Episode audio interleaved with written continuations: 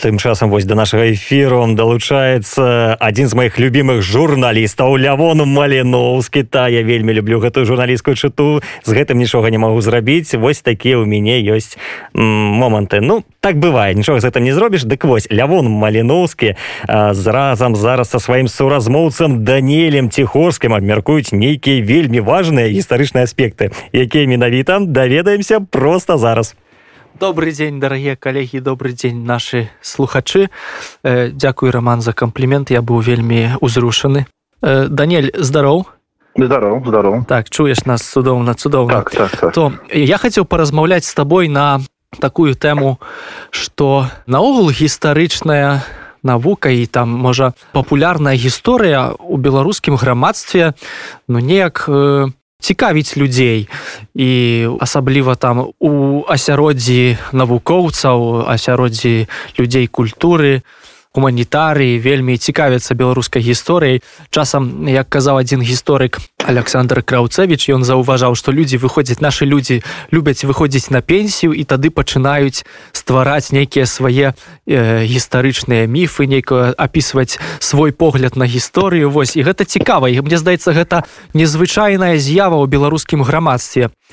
І вось таму я і хацеў з табой пагаварыць пра гісторыю пра вялікае княства літоўскае. Так вось тое што што нас вельмі цікавіць у вось гэту пару незвычайную у час беларускай рэвалюцыі мы заўважаем і не толькі мы заўважаем бо вось нядаўна я нават чытаў польскі артыкул у якім аўтар артыкула заўважаў што беларусы напрыклад пяваюць пагоню на пагоня стала песняй беларускай рэвалюцыі а там мы спяваем пра пагоню усё лятуць і лятуць тыя коні срэбнай збруяй далёка грымяць старадаўняй літоўскай пагоні не разбіць не спыніць не стрымаць то бок гэтае вялікае княства літоўскае яно неяк нейкім чынам дарма што яго ўжо даўно няма у палітычных рэаліях Еўропы але некім чынам яна ў нашай культуры прысутная табе не здалося так вот скажем скажи мне калі ласка ты як паляк які жывеш у Польшчы але так знаешься на беларускіх справах трошки сябруеш з беларусамі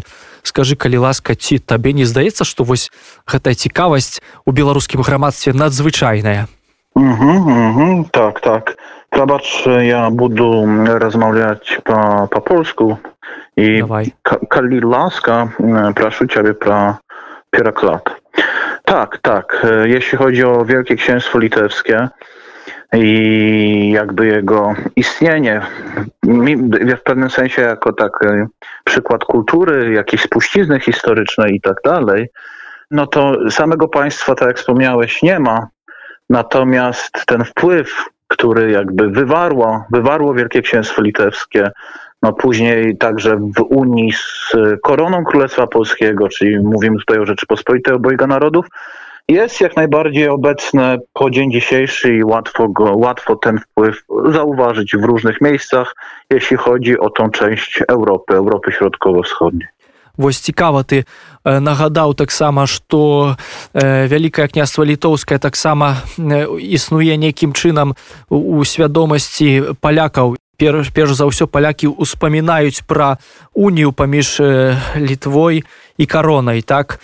Калі казаць пра літву пра вялікае княства літоўскае то яно вырасла яшчэ з гэтых даўніх беларускіх полісаў гэтых гарадоў дзяржаў якія э, былі асобнымі кожны там горад быў асобным палітычным бытам і ён кантраляваў пэўную тэрыторыю і потым з гэтых княстваў можна сказаць вырасла вялікае княства літоўска якое аб'яднала ўсе гэтыя гарады так як э, беларусы кажуць прыгожа паэтычна што ад полацка пачаўся свет. Так полацкае княства было першым э, такім полісам гэтым горадам дзяржавай яка якое беларусы мы лічым сваім перш сваёй першай дзяржавай. Потым наступным важным горадам гэта быў навагарадак. Якраз навагарадак запрасіў на свой э, трон запрасіў князя з літоўскай дынастыі які потым прыняў карону і быў першым каралём літвы і апошнім міндоўгам. Потым вялікае княства літоўскае ўжо пасля міндоўгаў аб'ядналася з полацкім княствам уключыла у сябе полацкае княства. А як вось было з каронай у той час? Вось карона польскае каралеўства папулярна называна як карона. Расскажы калі ласка як наогул падыходзілі мы да саюзу які быў заключаны у позднім сярэднявеччы Znaczy tak, przede wszystkim jeśli chodzi o początek państwa polskiego, no to początki to jest e, Mieszko I i taka pierwsza nazwa państwa polskiego w dokumencie Dagome Judex mm, z końca X wieku to jest państwo gnieźnieńskie tłumacząc, czyli tutaj mamy wskazanie na gród, ówczesny, czyli Gniezno jako to najwa najważniejsze miejsce, Прабач, miejsce w kraju. Прабач, Даниэль, я, теб, я, ты сказал, что городы, так, вельмі таксама важное значение мели городы. Так, так, э, так. Гнезненский, Гнезненское княство, так?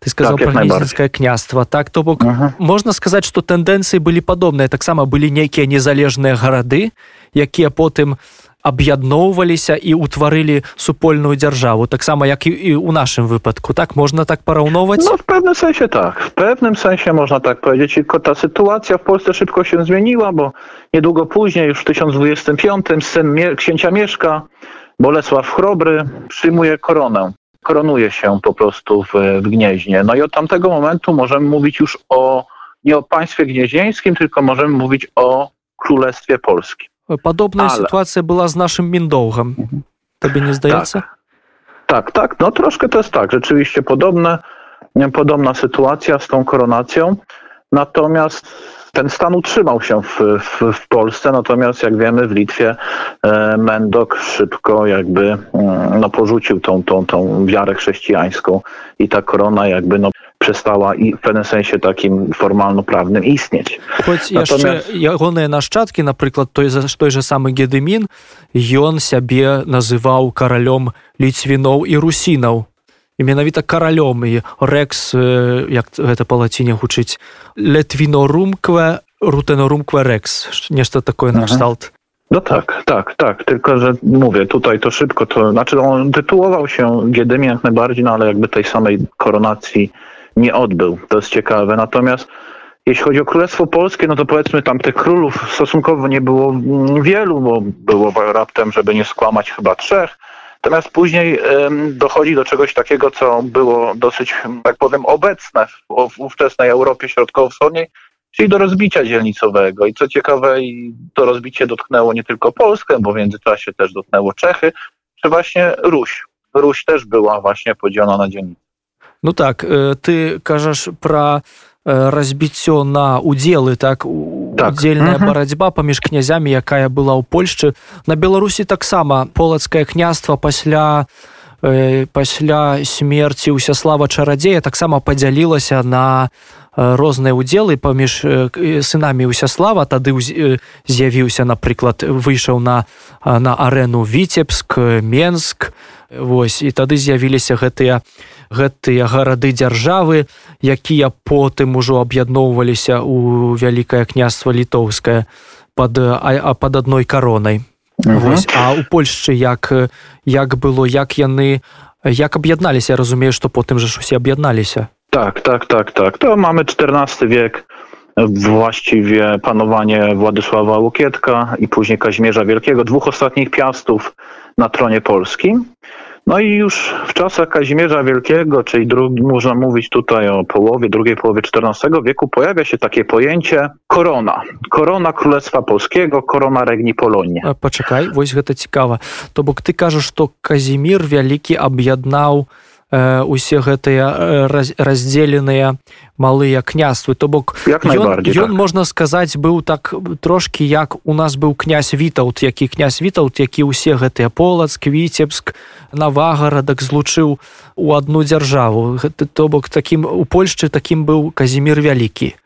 Tu jest ciekawa rzecz, tak można powiedzieć, że ta koncepcja tej korony, którą właśnie scalił, połączył y, Kazimierz Wielki, ona tak naprawdę zaczęła istnieć w czasach troszeczkę późniejszych, za czasów Ludwika Andegaweńskiego, który w ramach, na podstawie różnych mm, po prostu umów y, z królem Kazimierzem, no przejął władzę w Polsce. w, w Królestwie Polskim, którym zaczęto coraz częściej używać właśnie terminu korona. Korona jako tutaj w pewnym sensie, bo wcześniej władcy mieli jakby taką władzę patrymonialną, więc mogli rozdawać tą ziemię w, e, ziemię w koronie, e, przepraszam, w ziemię w państwie, w królestwie dowolnie. Natomiast samo pojęcie korona, to prawdopodobnie przyszło z Węgier, bo tam była korona świętego Stefana, albo z Czech. Tam też pojawiła się korona świętego Wacława. To pojęcie korony Królestwa Polskiego znaczyło tyle, że jakby państwo w pewnym sensie jest nadrzędne wobec władzy króla. Czyli król już nie może dysponować tak jak chciał, jak mógł wcześniej, dysponować dowolnie e, ziemiami królestwa. I jeszcze jedna rzecz, jeśli warto wspomnieć, korona Królestwa Polskiego łączyła się z też takim, z takim programem zjednoczeniowym, bo cały czas mówimy o tym zjednoczeniu.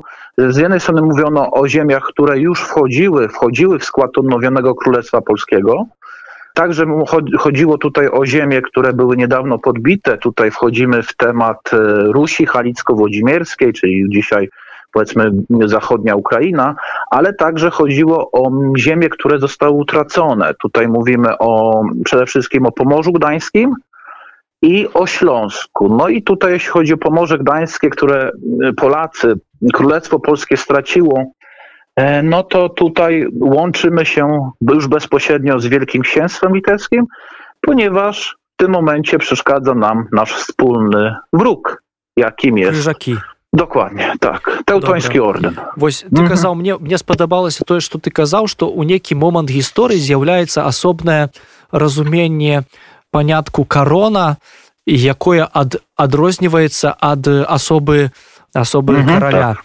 вось з беларускай гісторыі мяне адразу насунуўся такая паралель что яшчэ ў наших даўнейшых княствах у наших гарадах дзяржавах асоба князя была другаснай у дачыненні да да рэспублікі да грамады людзей якія абіралі гэтага князя. Так было мы ведаем што ў полацку было полацкае веча.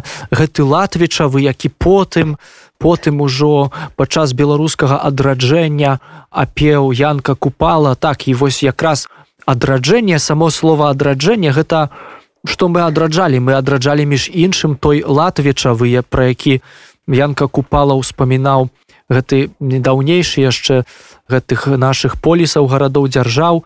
Той лад пры якім людзі уплывалі на гісторыю на палітыку дзяржавы. І гэтым цікавая наша гісторыя. Яна нейкім чынам пераклікаецца з цяпершчынай. І мы з табой падышлі да таго моманту калі вось ужо аб'яднаныя Польшча і аб'яднаныя літва яднаюцца так, яшчэ яднаюцца так супраць аднаго ворага супраць крыжакоў. Ты хацеў нешта яшчэ некім нешта адзначыць на гэтую тэму Jak najbardziej, tak, tak. To jest bardzo ciekawy w ogóle temat. No bo przede wszystkim no, tutaj panowie małopolscy. Pamiętajmy, że w Polsce wtedy na tronie była małoletnia królowa Jadwiga. Panowie małopolscy szukali sojusznika przeciwko właśnie krzyżakom i zastanawiano się, kto tu będzie najlepszy, ka, najlepszym kandydatem. Natomiast z drugiej strony, strony Wielkiego, ze strony Wielkiego Księstwa litewskiego, no tutaj mamy przede wszystkim no wtedy panującego księcia Jagiełem, tak, Jachajla czy Jogajla, zależy oczywiście od języka, czy to litewski, czy po białorusku, ale Jachajla wiadomo o kogo chodzi. tak? Tak, była taka, to się nazywa Unią w krewie, ale właściwie też można lepiej sobie chyba powiedzieć po, to było jakieś porozumienie. O, o, tak, lepiej nazwać to porozumieniem w krewie, gdzie Jagiełło miał przyjąć chrzest w obrządku zachodnim, czyli w łacińskim i zarazem też zdecydować się na chrystianizację Litwy. No ale tej Litwy oczywiście mamy na myśli Litwę, czyli powiedzmy Żmuć Jałksztota, ta, która była pogańska, bo oczywiście nie samą Ruś, no bo Ruś była już chrześcijańska, tylko prawosławna. I też jest ciekawe to, że wiele osób sobie nie zdaje z tego sprawy, że mm, Jagiełło, Jogajła mógł wybrać zamiast sojusz z Polską, mógł wcześniej wybrać sojusz z Moskwą. Natomiast e, i była propozycja bodajże, chyba to była rozmowa, rozmowy z Dymitrem Dońskim, księciem ówczesnym, tak, moskiewskim, żeby także przyjąć chrzest e, Litwy i księcia Jogajły w obrządku e, wschodnim. Natomiast e, to nie rozwiązywałoby problemu Litwy, czy w ogóle Wielkiego Księstwa Litewskiego wobec krzyżaków, ponieważ no, niestety w tamtym czasie wyznawcy prawosławia też nie mogli czuć się bezpiecznie ze strony no, wtedy katolickich krzyżaków. Więc właściwie najlepszym sojusznikiem, najlepszym rozwiązaniem dla Wielkiego Księstwa Litewskiego, dla Litwy w tym momencie stawała się korona Królestwa Polskiego, no bo tak jak powiedzieliśmy, wspólny wróg, ale zarazem Litwa, przynajmniej ta część pogańska, ta Litwy właściwej, też się chrystianizowała i stawała się państwem chrześcijańskim, rzymskokatolickim. Wpływy łacińskie pojawiły się, a o co tutaj chodziło? Chodziło o to, żeby krzyżacy nie mieli już żadnych podstaw ideologicznych, żeby po prostu napadać na Цікава. Litwę. Вельмі цікава. Ты кажаш, што вялікае княства літоўскае мела выбар паміж каб аб'яднацца паміж Польшчай і Масквой, але Польшчу выбрала таму, што саюз з Польшчай больш лепш дапамагаў барацьбе супраць крыжакоў. І рэлігійны аспект таксама ўваходзіў у гульню, бо лепш супраць каталіцкіх крыжакоў лепш было б аб'ядноўвацца з каталіцкай Польшчай, так каб не даваць ім падставаў яшчэ больш падставаў да інвазій да, да, да нападу на, на дзяржаву так я правильно так, зразумеў так. цябе tak tak tak jak najbardziej tak zgadza się no i tutaj trzeba przyznać no trzeba docenić no geniusz Jagieły tak który jednak zdecydował się na wybór wybór Polski no i to Trzeba... to połączenie так, так трэба так. дацаніць геній ягайлы ты кажаш але ж таксама геній каралевы ядвігі я чуў што каралева ядвіга паспрыяла міру паміж ягайлам і вітаўтам так? А у сваю чаргу вітаўт як лічаць летапісцы і нашы пеўцы нашай гісторыі княжанне вітаўта як мікола гусоўскі пісаў княжанне вітаўта лічаць усе летапісцы росквітам княства літоўскага нашага краю так? І можна сказаць тое што я ядвіга спрычынілася да міру паміж ягайлам і вітаўтам гэта потым дапамагло асягнуць мэту якой было перамога крыжакоў. Так, tak, tak, tak. mną jak najbardziej tutaj dzięki współpracy tak? No, na początku mediacji Jadwigi później mm, kolejnych unii rozmów między Witoldem a Władysławiem Jagiełą, bo już wtedy mówimy o Władysławie, królu Władysławie, no bo on po przyjęciu chrztu przyjął, przyjął imię Władysław. Tak, no okazało się, że podłączone siły Królestwa Polskiego, Wielkiego Księstwa Litewskiego i mieszkańców, oczywiście różnych narodowości tych obu państwach, że tam były przecież oddziały tatarskie, przede wszystkim też były oddziały smoleńskie, one, te połączone państwa, wreszcie sobie mogły poradzić no, z tym wrogiem, z tym potężnym, dobrze zorganizowanym wrogiem, jakim był właśnie Teutoński Orden. Вось і мне цікава зацікавіла тое, што роля каралевы ядвігі у нас цяпер шмат гавораць пра ролю жанчыны ў гісторыі і з беларускай гісторыі мне прыпомнілася роля княгіні рагнеды, якая можна сказаць адбудавала княства свайго бацькі. Мы ведаем гісторыю таго, што полацкае княства было сплюндраванае зрабаванае кіеўскім князем уладзімірам але пасля таго як уладзімир прыняў хрысціянства ён адпусціў рагнедуса з малым сынам ізяславам да хаты. Яны паехалі да хаты і больш ні на што не прэтэндавалі ім было добра ў дома і полацкае княства яны займаліся толькі сваім княствам. Яны ўжо выйшлі з гэтых гульняў усіх іншых князёў Кіева там чарнігава якія ўвесь час між сабой нейкія мелі нейкія хаўрусы нейкія там канфлікты а полацкае княства займалася толькі сабой. І вось гэта таксама роля княгіні рагнеды якая стала вось першым княгінай княгіняй рэгентам якая адбудавала дзяржаву свайго бацькі. то Ну а потым полацкае княства зрабілася такім зародкам, з якой вырасла вялікае княства літоўскае, но і потым памяць аб гэтым аб гісторыі вельмі вялікае значэнне мела для ўтварэння новай беларускай дзяржавы. І дагэтуль дагэтуль яно у сэрцах беларусаў неяк ну, трывае. Я думаю, што на гэтым у нас на жаль заканчивается час.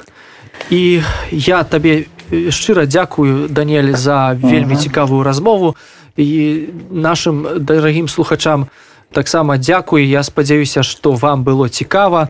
Усім людзям якія цяпер слухаюць нас уначы. Дзякуй табе Данель і добранач добранач таксама вельмі дзякую так калегі таксама хацеў вам падзякаваць дзякуй лявон дзякуй Даниэль нагадаю што ў эфіры радыё унет журналіст лявон маліноўскі і гісторык Даниэль ціхорска меркавалі гісторыю вКл польскага каралеўства узгадалі крыжакоў не абмінулі увагай асобы казіміра вялікага і князя вітаўта таксама распавялі шмат цікавых гістарычных фактаў